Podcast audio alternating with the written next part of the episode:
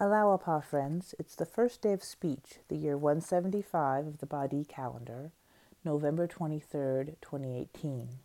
Welcome to Scattering Angels. Um, today I found a collection called Directives from the Guardian at the Baha'i Reference Library online, and I'm going to read uh, several passages on a variety of subjects. There are more if you care to look them up for yourself. The first one came up in a search for generosity. To be continually giving out for the good of our fellows, undeterred by the fear of poverty, and reliant on the unfailing bounty of the source of all wealth and all good. That is the secret of right living. The next one is labeled catastrophe, the apocalyptic upheaval. We have no indication of exactly what nature the apocalyptic upheaval will be. It might be another war, but as students of our Baha'i writings, it is clear that the longer the divine physician, i.e., Baha'u'llah, is withheld from healing the ills of the world, the more severe will be the crisis and the more terrible the sufferings of the patient.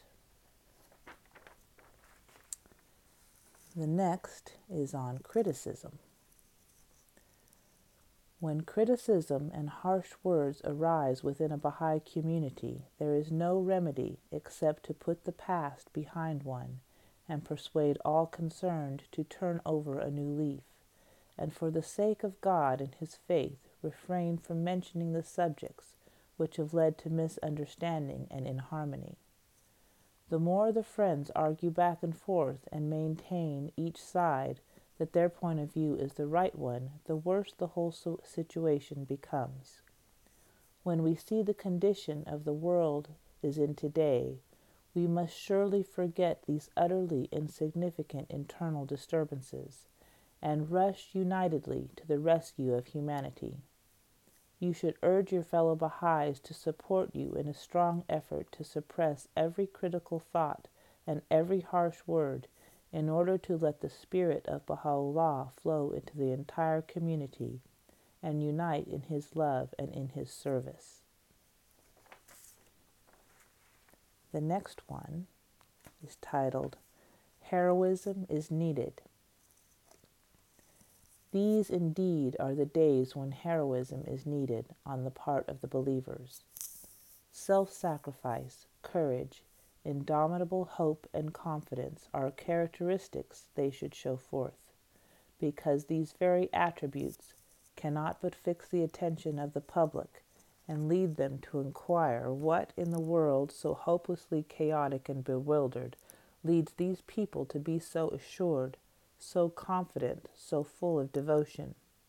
Increasingly, as time goes by, the characteristics of the Baha'is will be what captures the attention of their fellow citizens. They must show their aloofness from the hatreds and recriminations which are tearing at the hearts of humanity, and demonstrate by deed and word their profound belief in the future peaceful unification of the entire human race. The next one is titled Love. Turn to Baha'i brothers and sisters. Turn to your Baha'i brothers and sisters who are living with you in the kingdom. Indeed, the believers have not yet fully learned to draw on each other's love for strength and consolation in time of need.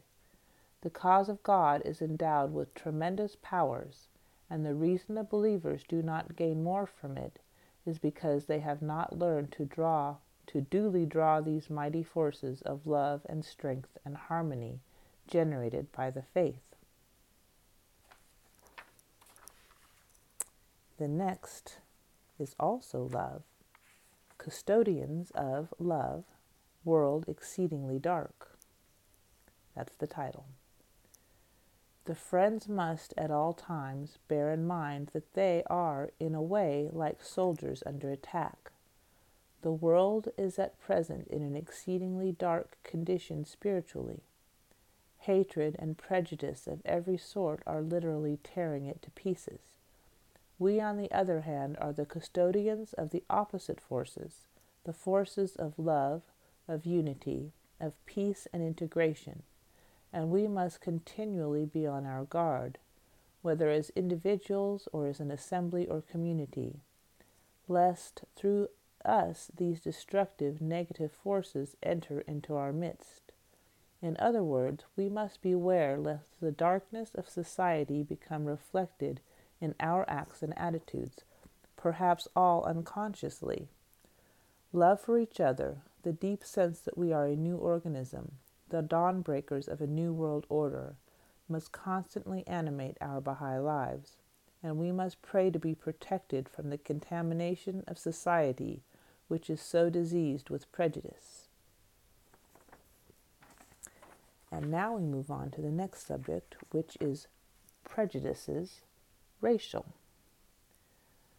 Regarding the solution of the racial problem, the believers should, of course, realize that the principles of the oneness of mankind, which is the cornerstone of the message of Baha'u'llah, is wholly incompatible with all forms of racial prejudice.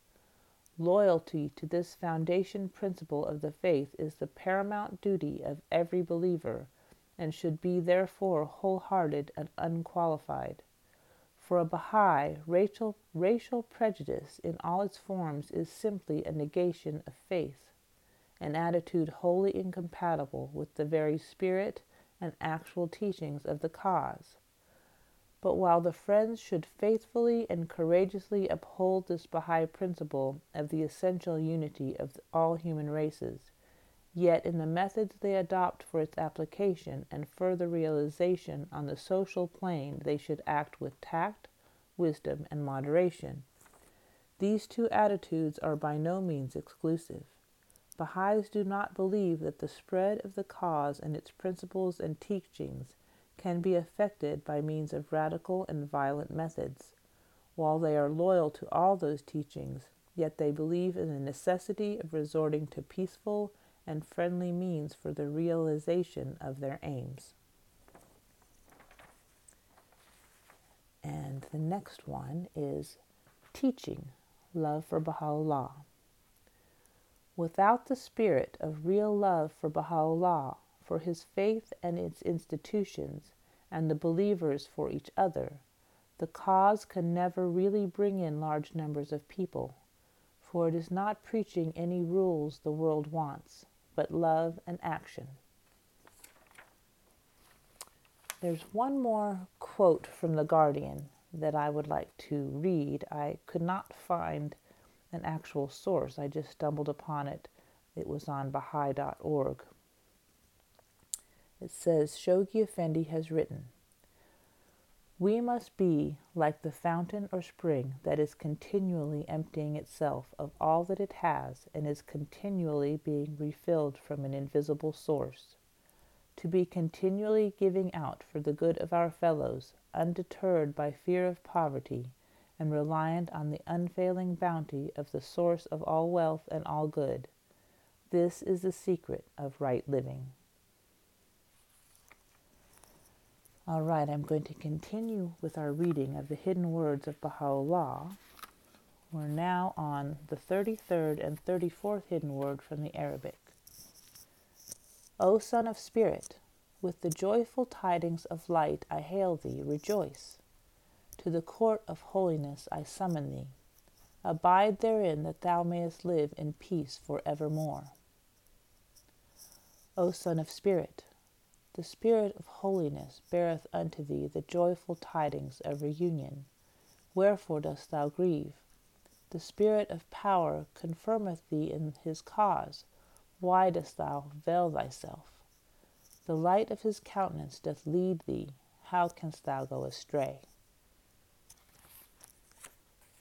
I'm going to close with a prayer from Prayers and Meditations by Baha'u'llah. This one is on page 13.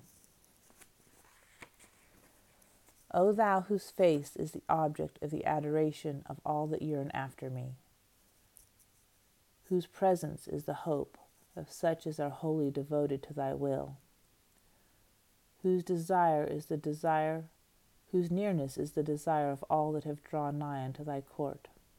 whose countenance is the companion of those who have recognized thy truth, whose name is the mover of the souls that long to behold thy face, whose voice is the true life of thy lovers, the words of whose mouth are as the waters of life unto all who are in heaven and on earth. I beseech thee by the wrong thou hast suffered and the ills inflicted upon thee, by the hosts of wrongful doers, to send down upon me from the clouds of thy mercy that which will purify me of all that is not of thee, that I may be worthy to praise thee and fit to love thee. Withhold not from me, O my Lord, the things thou didst ordain for such of thy handmaidens as circle round thee, and on whom are poured continually the splendors of the sun of thy beauty and the beams of the brightness of thy face. Thou art he who from everlasting has succored whosoever has sought thee, and bountifully favored him who has asked thee. No God is there beside thee, the mighty, the ever abiding, the all bounteous, the most generous. Thank you for joining me for this episode of Scattering Angels. I hope you have a wonderful weekend, and I will see you back here on Monday. Thank you.